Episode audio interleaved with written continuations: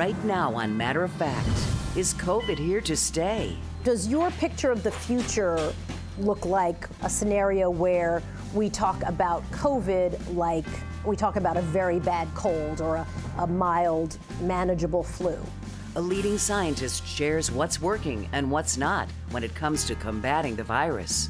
And he's been missing for more than two years, and his family is desperately seeking answers. I know that 100% if Jonathan was white, this whole case would have been completely different. Why thousands of cases of missing black people remain unsolved for so long. Plus, the whole history of the civil rights movement may have been different but for Claudette Colvin. The rarely told story of a civil rights trailblazer.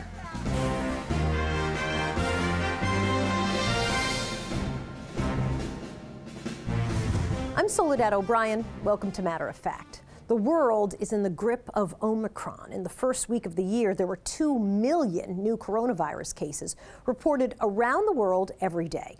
That news is piling on to an already overwhelmed public, making us ask if we're at the beginning of something new or at the beginning of the end of the pandemic. Dr. Katelyn Jetelina is an epidemiologist at the University of Texas Health Science Center at Houston. She's the founder and author of Your Local Epidemiologist. It's a newsletter with about 400,000 subscribers. So nice to see you. Thank you for talking with me. I have so many friends at this moment who are are sick, but they're vaxed and boosted. And some people are saying, well, if you're sick and you're vaccinated, then that is a failure. We got really um, lucky in the beginning of this pandemic that these vaccines worked really well against infection. Unfortunately, that's not the case right now. This virus is becoming a lot more infectious and it's able to escape some of the first lines of defense we have. Infection is not the primary reason for vaccines. The primary reason is to keep people out of hospitals and not dying, and the vaccines are doing really well at that right now. As the virus mutates, you know, there are more and more variants. Does it get weaker? All those mutations are random a really high proportion of them are mutations that don't affect the ability, the virus's ability to be severe or to make it more transmissible. But once in a while, the virus will acquire a mutation that gives it advantage, will make it more transmissible. Um, and we don't know if that next mutation is going to be more severe or not. It certainly can be, but it is random, and we'll kind of just have to see where this virus takes us next. I'm shocked that the testing is as bad as it is for the num- number of years now we've been in the middle of this. Am I wrong? You know, testing has been the most underutilized tool in this pandemic. And, you know, we can't have a vaccine only strategy in the United States. That's not going to get us out of a pandemic. We have to have this layered approach, which I feel as epidemiologists have been shouting from rooftops for two years now we could have entered this Omicron wave with a ton of tests, with them free, easily accessible, but that didn't happen. And so we are hurting right now. We are. And it's pretty incredible that almost 20, you know, what, one month later, we're still in this.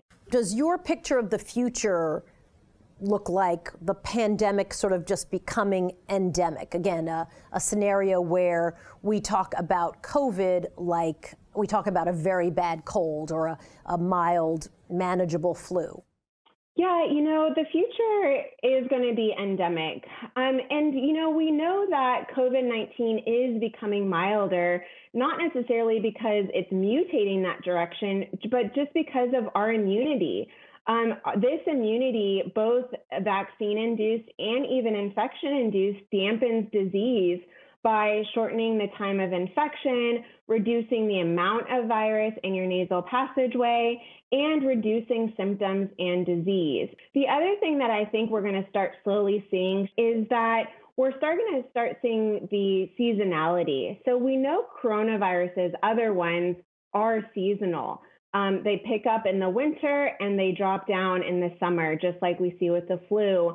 And I really think we're going to start seeing that with COVID 19 but hopefully the rest of the the the year is relatively mild. Dr. Katelyn Jetelina joining us. Thank you so much. Your newsletter is is terrific.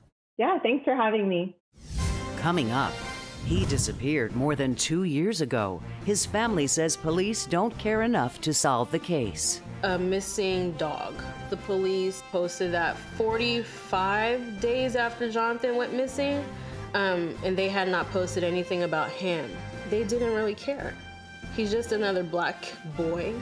And before Rosa Parks, there was Claudette Colvin. The story of a civil rights champion overlooked for decades. To stay up to date with Matter of Fact, sign up for our newsletter at matteroffact.tv.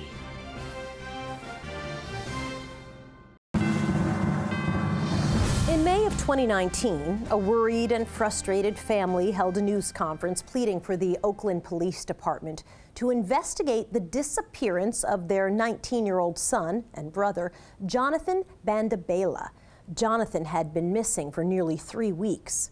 Well, fast forward more than two and a half years and still no answers. The cases of missing black people remain unsolved four times longer than those of white people. These unsolved cases are the focus of my new four part HBO documentary series, Black and Missing, on HBO and HBO Max. It's a topic so important to me, I'm serving as executive producer of the series. Here's Jonathan's story. It was a Friday when he left. He was going to go to Los Angeles because they had like a soccer tournament there. He said, I'm going to call you on Sunday. And then when Sunday came, I did not get that call from him. That's when my heart started worrying. So I said, okay, we need to, you know, call around, see, you know, if he's in a jail or something. We called, we called, and they said he wasn't in any jail and he was in a hospital. So that's when we filed the missing persons report. And then comes Tuesday. He told us that uh, they found his car by the San Mateo Bridge. CHP, California Highway Patrol, received a few anonymous independent 911 calls of a vehicle with the hazard lights off, blocking the slow lane, with a person standing outside of the vehicle. And CHP sent officers, and they closed that call within 20 minutes as an abandoned vehicle, not even a suspicious circumstance or a welfare check. And it doesn't dawn on anybody to search the water for this person, and they tow the car within an hour. The original mistakes were made by CHP, but then when the responsibility of the missing persons report was in the hands of Oakland Police Department, it sits on a desk for a few days until it was assigned to the detective. And we all know in the field that the first 72 hours are the most critical. In missing and abducted persons cases, time is absolutely your enemy. The evidence is is fleeting. Jonathan gone missing on Friday, and we weren't notified of the report till Tuesday. So by then, you've passed uh, three, at least three days. My husband, my family have to be calling just to get some kind of information, anything that they have learned. And whenever we call, no, there's nothing. There's nothing new. There's nothing new. There's nothing new. I do feel that um, my parents being immigrants had a factor of how they responded to them. I know that 100% if Jonathan was white, this whole case would have been completely different. I probably would even be sitting here right now. There was no press release for weeks. The family did a vigil. Oakland did not send a representative. They did not contact the media. A missing dog. The police posted that 45 days after Jonathan went missing, um, and they had not posted anything about him. They didn't really care. He's just another black boy. Yeah, I can pull it up too. When we first started the organization, there were more missing black men than there were black women. Yet their cases are treated much differently. Oftentimes they're criminalized, they're being labeled as thugs. Law enforcement, they're simply not taking the police reports. And it has caused a huge disservice in our community, especially when we're trying to nail down the actual number of missing persons. This is every parent's worst nightmare. You hear it on the news, you never think it'll happen to you. So just keep in your prayers. keep hope. They keep the word out there, keep his face and his name out there. Please. Don't forget him.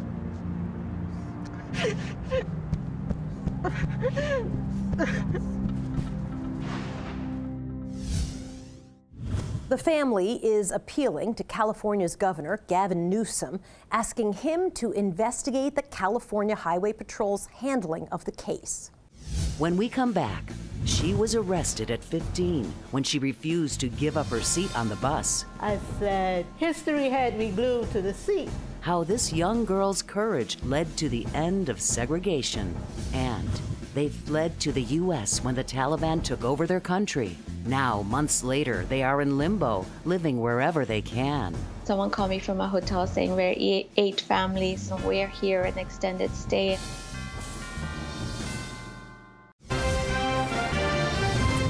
Plessy. It's a familiar name for those who know about the Supreme Court ruling in Plessy versus Ferguson. Back in 1892, Plessy, a racially mixed shoemaker, was arrested in New Orleans for boarding a whites only train car. He was convicted of violating the Louisiana Separate Car Act. His appeal eventually made its way to the Supreme Court, where the doctrine, separate but equal, was upheld. That justified segregation everywhere. Well, now, nearly a century after Plessy's death, Louisiana Governor John Bel Edwards pardoned Plessy and expunged his record. Other civil rights activists are asking for their criminal records to be cleared as well. Our correspondent, Diane Roberts, traveled to Montgomery, Alabama, where 82 year old Claudette Colvin is finally receiving justice. History casts a long shadow on Montgomery. This capital city is synonymous with the bus boycotts so integral to the civil rights movement. Nine months before Rosa Parks became the symbol of resistance, a young 15 year old girl named Claudette Colvin was riding the bus home from high school when the driver ordered her to give up her seat to a white woman. I had a light blue sweater and a dark blue skirt. I never forget that. Handcuffed by police and forcibly removed from the bus, Colvin was arrested for keeping the seat she paid for. History had me glued to the seat. I said, it felt as though Harriet Tubman hand was pushing me down on one shoulder, and Sojourner Truth hand was pushing me down on another. As she recounts in her book, Twice Toward Justice, the arrest was a traumatic experience. Then they put me back in the car and drove me to the city jail, the adult jail. Someone led me straight to a cell without giving me any chance to make a phone call. He opened the door and told me to get inside. He shut it hard behind me and turned the key. Then I fell down on my knees in the middle of the cell and started crying again. I didn't know if anyone knew where I was or what had happened to me. Colvin's school friends got the word out, and Colvin's mother got help with bail and rescued the teen. Claudette's arrest provided a much needed opportunity for a civil rights movement in need of legal victory. It all started on a bus in Montgomery, Alabama at this very spot.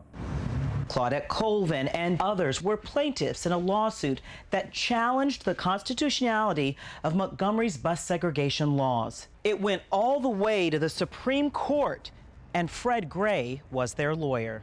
The whole history of the civil rights movement may have been different but for Claudette Colvin. Don't underestimate what an individual can do even though they're 15 years old. On November 13, 1956, the Supreme Court ruled the segregation laws in Montgomery were unconstitutional. Claudette, we love you. Claudette, we love you. At 82, Claudette Colvin is in the spotlight again. In late October, her attorneys filed papers at the Montgomery County Courthouse asking the courts to expunge her arrest record and clear her name. The Mariana just asked that they expunge your record. So. Colvin has been on indefinite probation for nearly 70 years. Now, an Alabama judge has cleared her name, as Colvin says, granting justice long overdue. I guess you can say that now I'm no, more, uh, no longer a juvenile delinquent.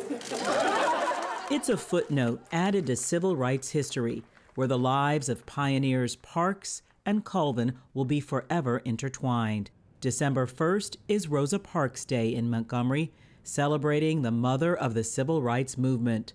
March 2nd is Claudette Colvin Day, a history told in the mural at the entrance to Colvin's old neighborhood, where Colvin's youthful act of courage meets her present victory. This says you are never too young or old to make a difference. That's powerful. In Montgomery, I'm Diane Roberts for Matter of Fact. Diane's report is part of our latest listening tour, Promises of Change, featuring guests like workers' rights icon Dolores Huerta and Crystal Echo Hawk, an advocate for Native Americans in the media. Watch the Matter of Fact listening tour, Promises of Change, on matteroffact.tv. When we come back, these families have served us, they have served the government. We need to be there for them. Are Afghan refugees getting the welcome the nation promised?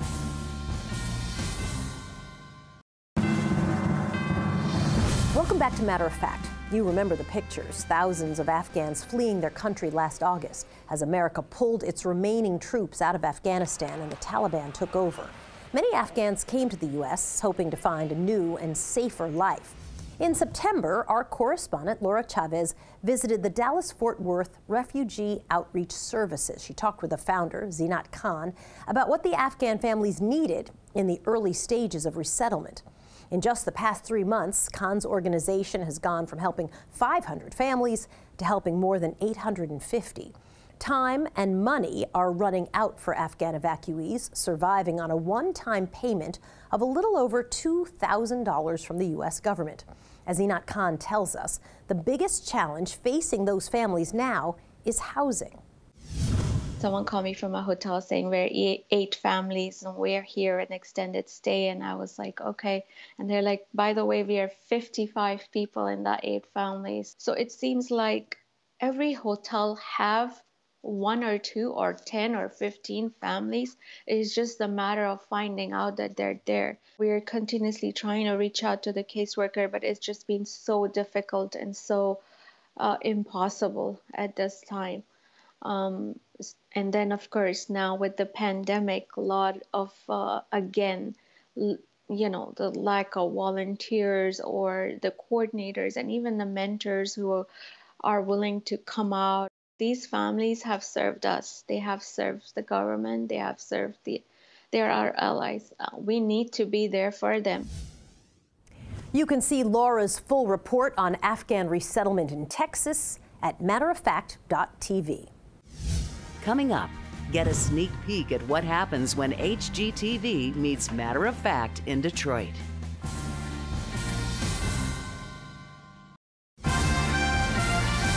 Finally, a look ahead at what we're working on for next week. It's Matter of Fact meets HGTV as our correspondent, Jessica Gomez, heads to Detroit to talk to the couple behind the show Bargain Block. Keith Bynum and Evan Thomas are renovating rundown homes while living in them. But their mission is about more than home design. Only about half of the people in Detroit own their homes. I had no idea that there was a whole massive population of the US that has major issues just getting a normal mortgage for a very low priced house, right? We'll take a closer look at their efforts in Detroit and what they've learned about inequities in mortgage lending. Plus, a behind the scenes look at their hit HGTV show. That's it for this edition of Matter of Fact. I'm Soledad O'Brien, and I'll see you back here next week. If you missed our top stories on what a leading scientist says we can expect from COVID, a young black man missing for years, and why his family says police have not done enough, the young woman who paved the way for civil rights activists, and the latest on Afghan families trying to settle in this country, go to matteroffact.tv. And listen to Matter of Fact with Soledad O'Brien on your favorite podcast provider. Watch us during the week on FYI, Pluto, and YouTube.